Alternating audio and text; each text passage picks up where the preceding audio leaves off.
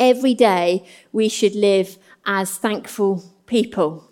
Psalm 136 says, Give thanks to the Lord, for he is good, and his love endures forever. Give thanks to the Lord, for he is good, and his love endures forever. And if we're really honest, if we're really honest this morning, I think that is a lot easier said than done. Okay? That's a lot easier said than done. It's easy to give thanks when things are going well when things are all good in our lives. It's very easy to give thanks in those times. Um, it's maybe not quite so easy to give thanks when things are difficult or we're having a difficult time. And sometimes we say, actually, I can't give thanks at all. I'm finding it really hard, really tough, and I'm just not feeling thankful about anything. And this is, you know, I don't want to give thanks at all. But as we read the Bible, it, it, uh, we read, see that it doesn't say give thanks to the Lord when you feel good. Okay? That's not what the Bible says. That's not the, the verse in the Bible. It doesn't say give thanks to the Lord when you feel good. It says give thanks to the Lord because He is good. He is good and His love endures forever. So we're thankful people because God is good not because we're going through a good thing, but because God is good and his love endures forever. Now, I can say this morning if God stops being good, then I give you permission to stop being a thankful person. Okay? But as we know, God is not going to stop being good. Um, he is always good. And therefore, we should always be giving thanks. Paul writes in, the Philippi- in Philippians in chapter 4 Rejoice in the Lord always. And again, I say rejoice. When Paul wrote this, okay, when he wrote Rejoice in the Lord always, and again, I say rejoice, he was in prison. Okay, he's in prison. He didn't have a lot to rejoice about outwardly. Okay, he wasn't in some luxurious palace somewhere enjoying, or I don't know, thinking, oh, rejoice in the Lord always. And again, I say rejoice. He was in prison outwardly in a very bad situation. Circumstances were hard. And yet, he said, give thanks, rejoice in the Lord always. And, to, always. and today you might find yourself in the middle of a situation where you really cannot see a light at the end of the tunnel. It's almost like I was thinking you're standing in the middle of a ball of wool and you just can't see, or a bowl of spaghetti, you can't see how to get out. Okay, you're all tangled in it. You can't get out. You can't see the light at the end of the tunnel. And you're not feeling like giving thanks to God very much. You're not feeling like it very much. But can I say and encourage you this morning, we can still have a heart of thanksgiving. We can still have a heart of thanksgiving. You know, as I was looking at thankfulness this morning, I found it absolutely fascinating to see the research that's been done on thankfulness and gratitude. Do you know there's people who actually research it and the effect that it has on our lives? Okay. It shows that there's physical benefits to being a thankful people. It says that grateful people have fewer aches and pains. How could we do that? I think I could do that sometimes. Be a thankful person, have fewer aches and pains. They report that um, thankful people are healthier, but generally feeling people. They feel healthier in themselves with a thankful and a grateful heart. It's amazing. Robert Emmons, okay, he's a guy, and you're not, not expecting you to know who he is at all, okay, but he has a PhD in gratitude research. Who thought there could be such a thing? You know, if my children said to me, I'm going off to university to study gratitude, I'd be like, what on earth are you doing? But he does. And uh, this is his quote. He says, Gratitude reduces toxic emotions ranging from envy and frustration. It can reduce depression and actually increases happiness. Being a thankful, being a grateful person. Studies show that people sleep better. They're, they're more well equipped to deal with adversity. So when trouble and problems come your way, you know, thankful people, people who live with a heart full of gratitude, seem to be able to deal with troubles and trials in a better way. Why should we give thanks? It's simple because the Bible tells us that God is good. God is good. God is good all the time. Another reason to give thanks is that As a follower of Jesus, I need to recognize that God is in control of my life.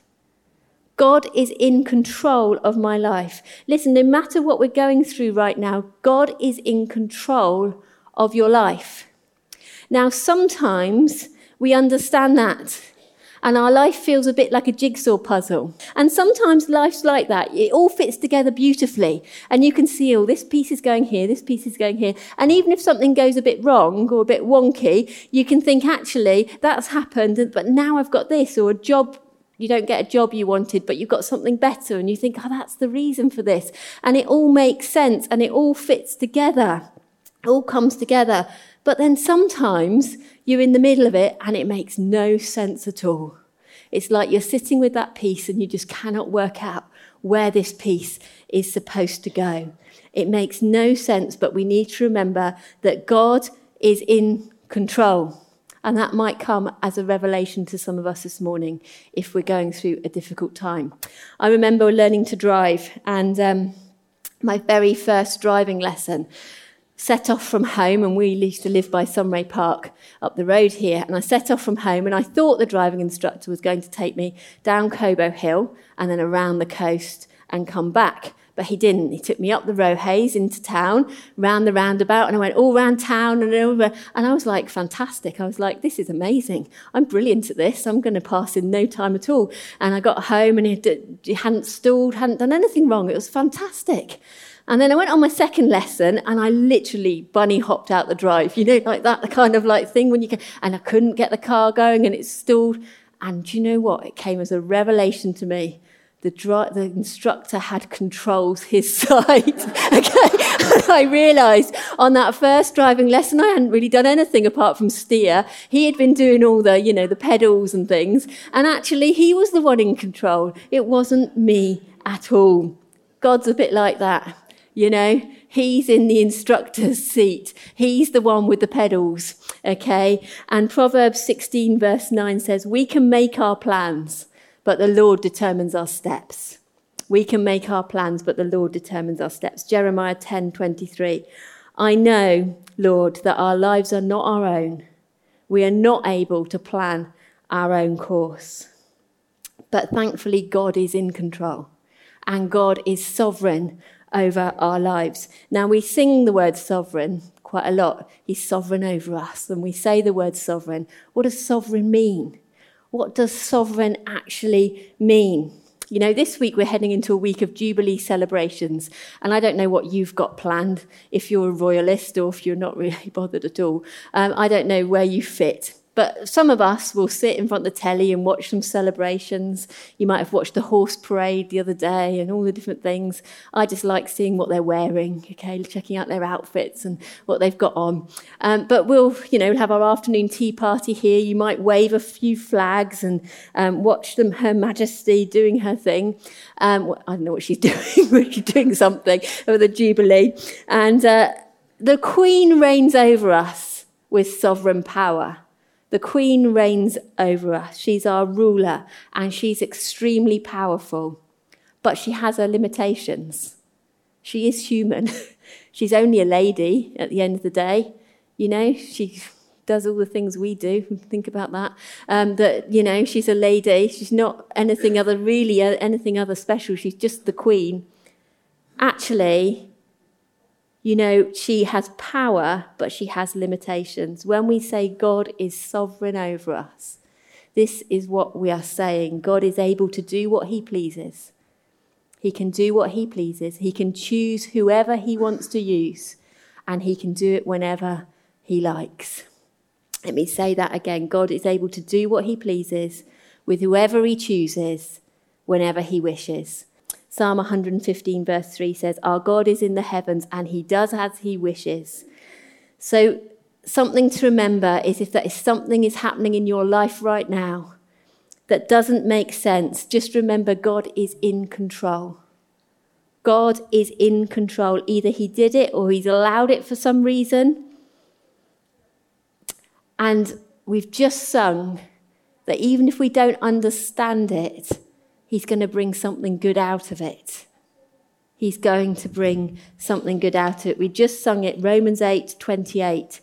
And we know that God causes everything to work together for good for those who love God and are, called according to his purpose for them. We've just sung it, haven't we? All things work together for our good. That's what God does. It's in his word. But I also believe this to, tr- to be true. I don't think that we will always see the good that God is doing while we're here on earth. I don't think we'll always see the plan being worked out here on earth. Sometimes it's going to take until we get to heaven, and then we'll go, That's what God was doing. That's why I went through that. That was the good thing that He was working out.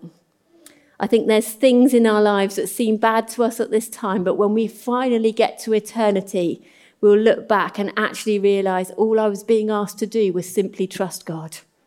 Simply trust Him. Simply trust that He is in control.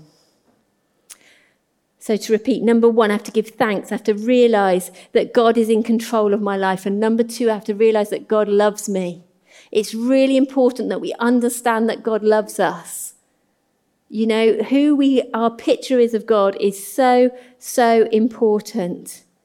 God loves us and is looking out for our eternal benefit. That's a really important thing to understand because otherwise we might say, oh, God's in control and he's in control and he's, he's working things out. But what kind of God is he?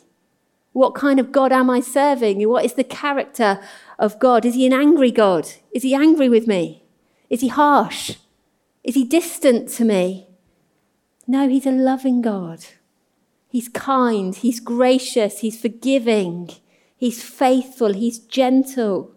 So I must realize that God loves me and he's working for my eternal benefit, not just for my benefit here on earth, even if it's something difficult that I'm going through at the moment. He's working for my eternity. Paul writes in 2 Corinthians 4:17, "For our present troubles are small and won't last very long." That might seem hard if we're going through something big. Our present troubles are small and won't last very long. Yet they produce for us a glory that vastly outweighs them and will last forever. Forever, for eternity. So don't look at the troubles you have right now. Try and look to the future. Look forward and see your future glory that God is working it out. It will be over soon. It won't last forever. The good things are still to come. A third point to giving thanks is I need to acknowledge and realize that God is wiser than I am. God is all wisdom. He's wiser than I am. Do any of you watch the 1% Club? Yeah, oh, look, some hands up at the back. Just a few of you put, got your hands up back. I'm quite addicted to the 1% club, I have to admit. Yeah, I'm, um, might shock you to know I'm quite a competitive person. And uh, the 1% club, if you haven't seen it on Saturday night, have you seen it? It's a, it's a quiz show people sit in a circle and they tell you how much the population has got this question right okay starting at like 90% of the population 80 70 and i have to get down to the 1% okay? I have to be in that 1% who who can get it right okay? That's my competitive nature in me. I like to think that i have all wisdom and i'm smart and i'm in that top 1% i'm never get there really because um, there are always those funny little trick questions. But sometimes we we do that with God. And we say, actually, God, I'm wiser than you are. I'm wiser than you are. You might not think that you do that. You'd say, Of course, I never do that. Of course, I would never say that I'm wiser than God. Of course, God is all wisdom.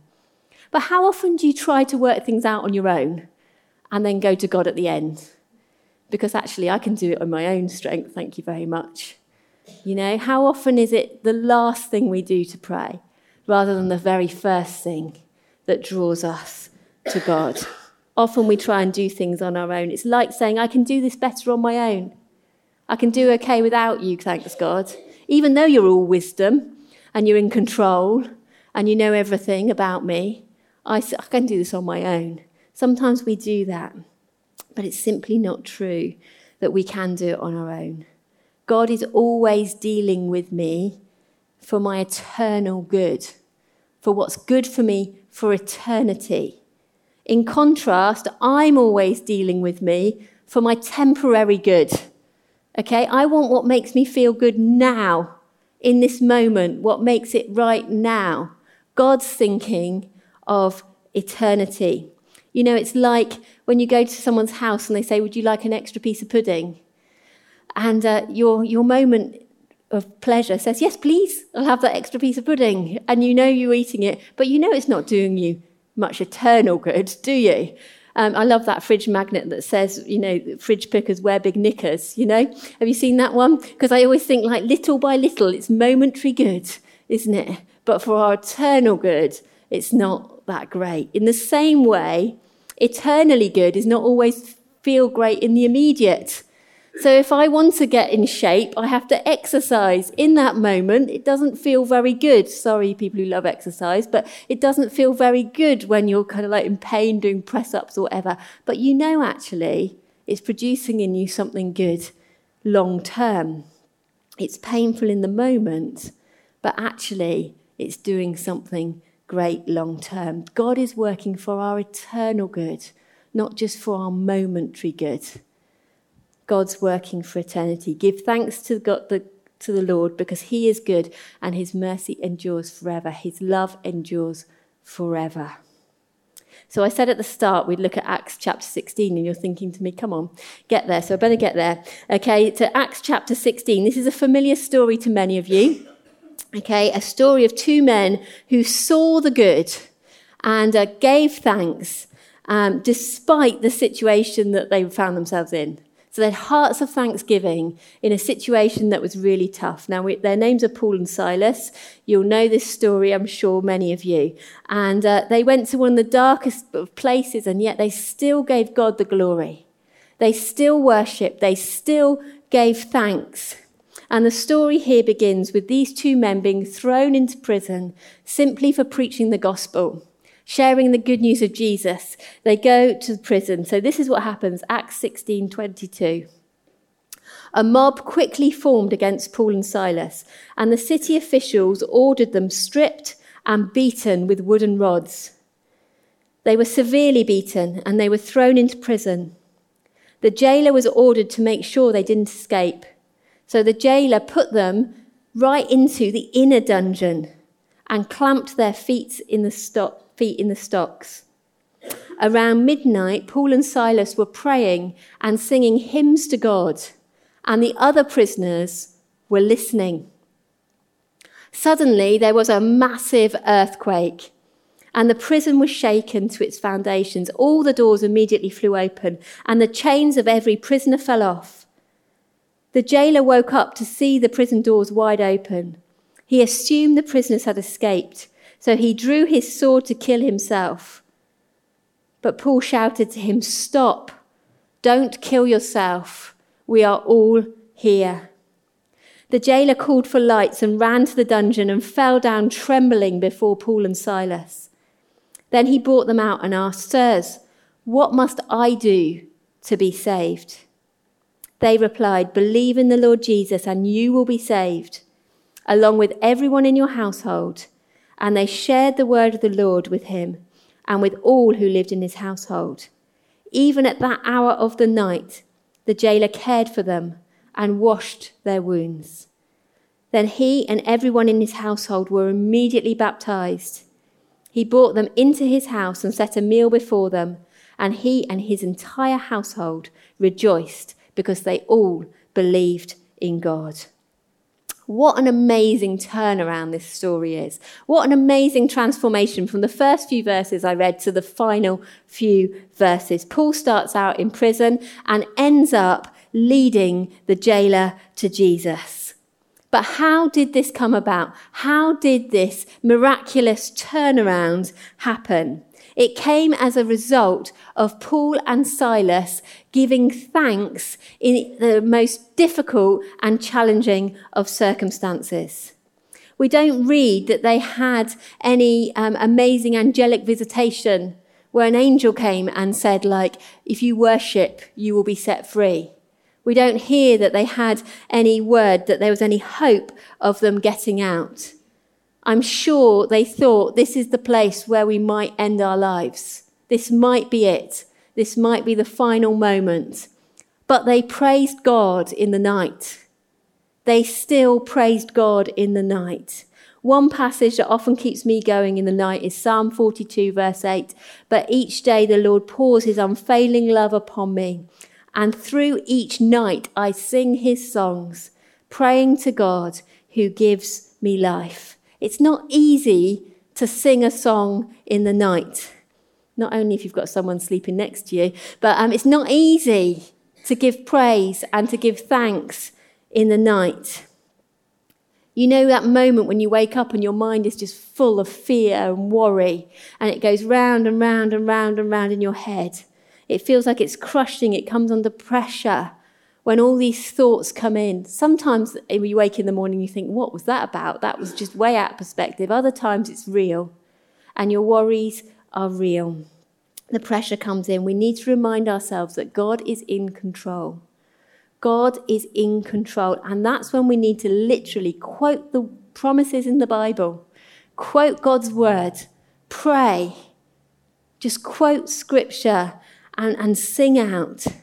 The Bible says, don't worry about anything, but pray about everything. And the peace of God, which passes all understanding, will guard our hearts and our minds in Christ Jesus.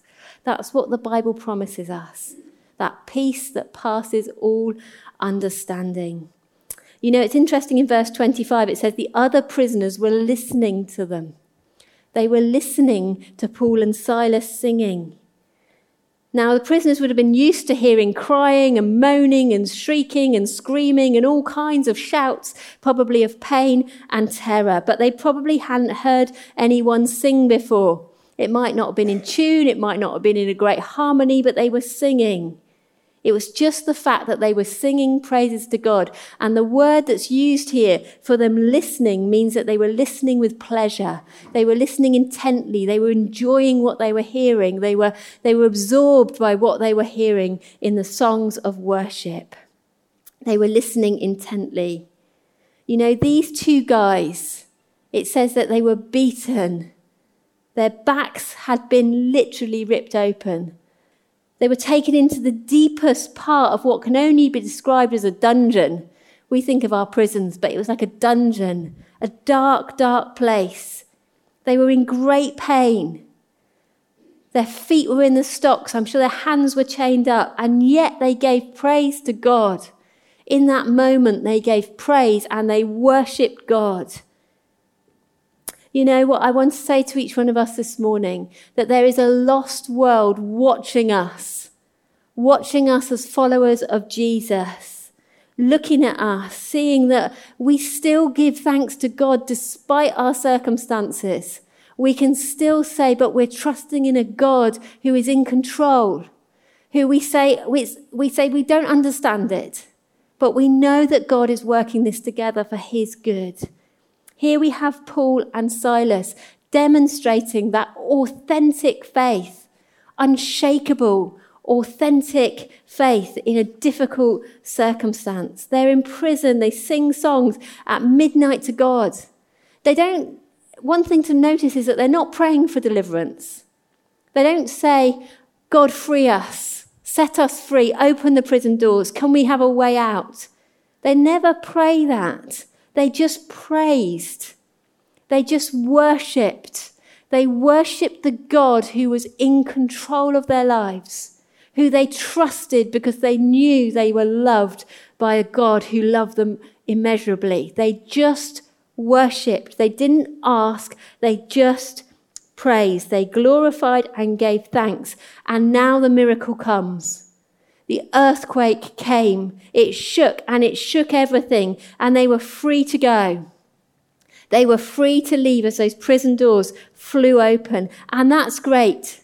That's fantastic when the earthquake comes. It's fantastic when that miracle comes. But that's not the focus of this story.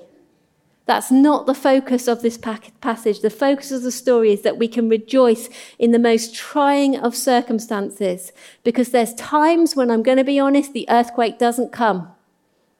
There's times when the earthquake doesn't come, when the miracle doesn't happen, when we don't see it, We don't see a way out of our circumstances. We don't get immediately delivered from our circumstances. Sometimes God will deliver us, take us out of our circumstances, like Daniel in the lion's den. Think of Daniel. He was protected, he was kept safe, he was removed from those circumstances. There's other times when God goes through those situations and circumstances with us. You think of Shadrach, Meshach, and Abednego. He was there with them. We sing it. There was another in the fire standing next to me. There was another in the fire standing next to me. Sometimes we just go through it, those circumstances, knowing that the presence of God is with us. But in this case, the earthquake came. The Roman jailer, he realizes he's going to be dead. He's going to be killed because he's let these prisoners go. They've got out.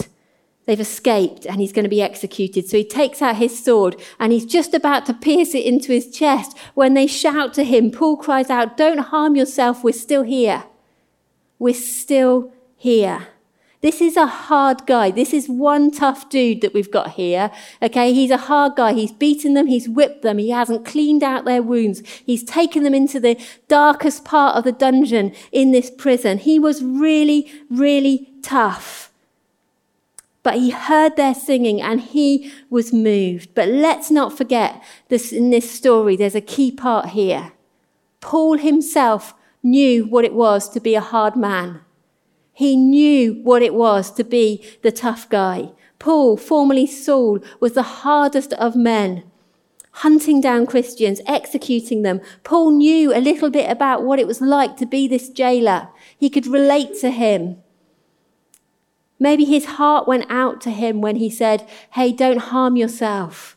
We're still here. How easily he could have said, Yeah, put that sword into, into your chest. You know, you've beaten us, you've hurt us, you deserve the worst. But he didn't. He says, Don't harm yourself. We are still here. And the jailer says, What must I do to be saved? What must I do to be saved? You know, maybe you're here today and you've come with a lot of problems a lot of issues, a lot of difficult circumstances.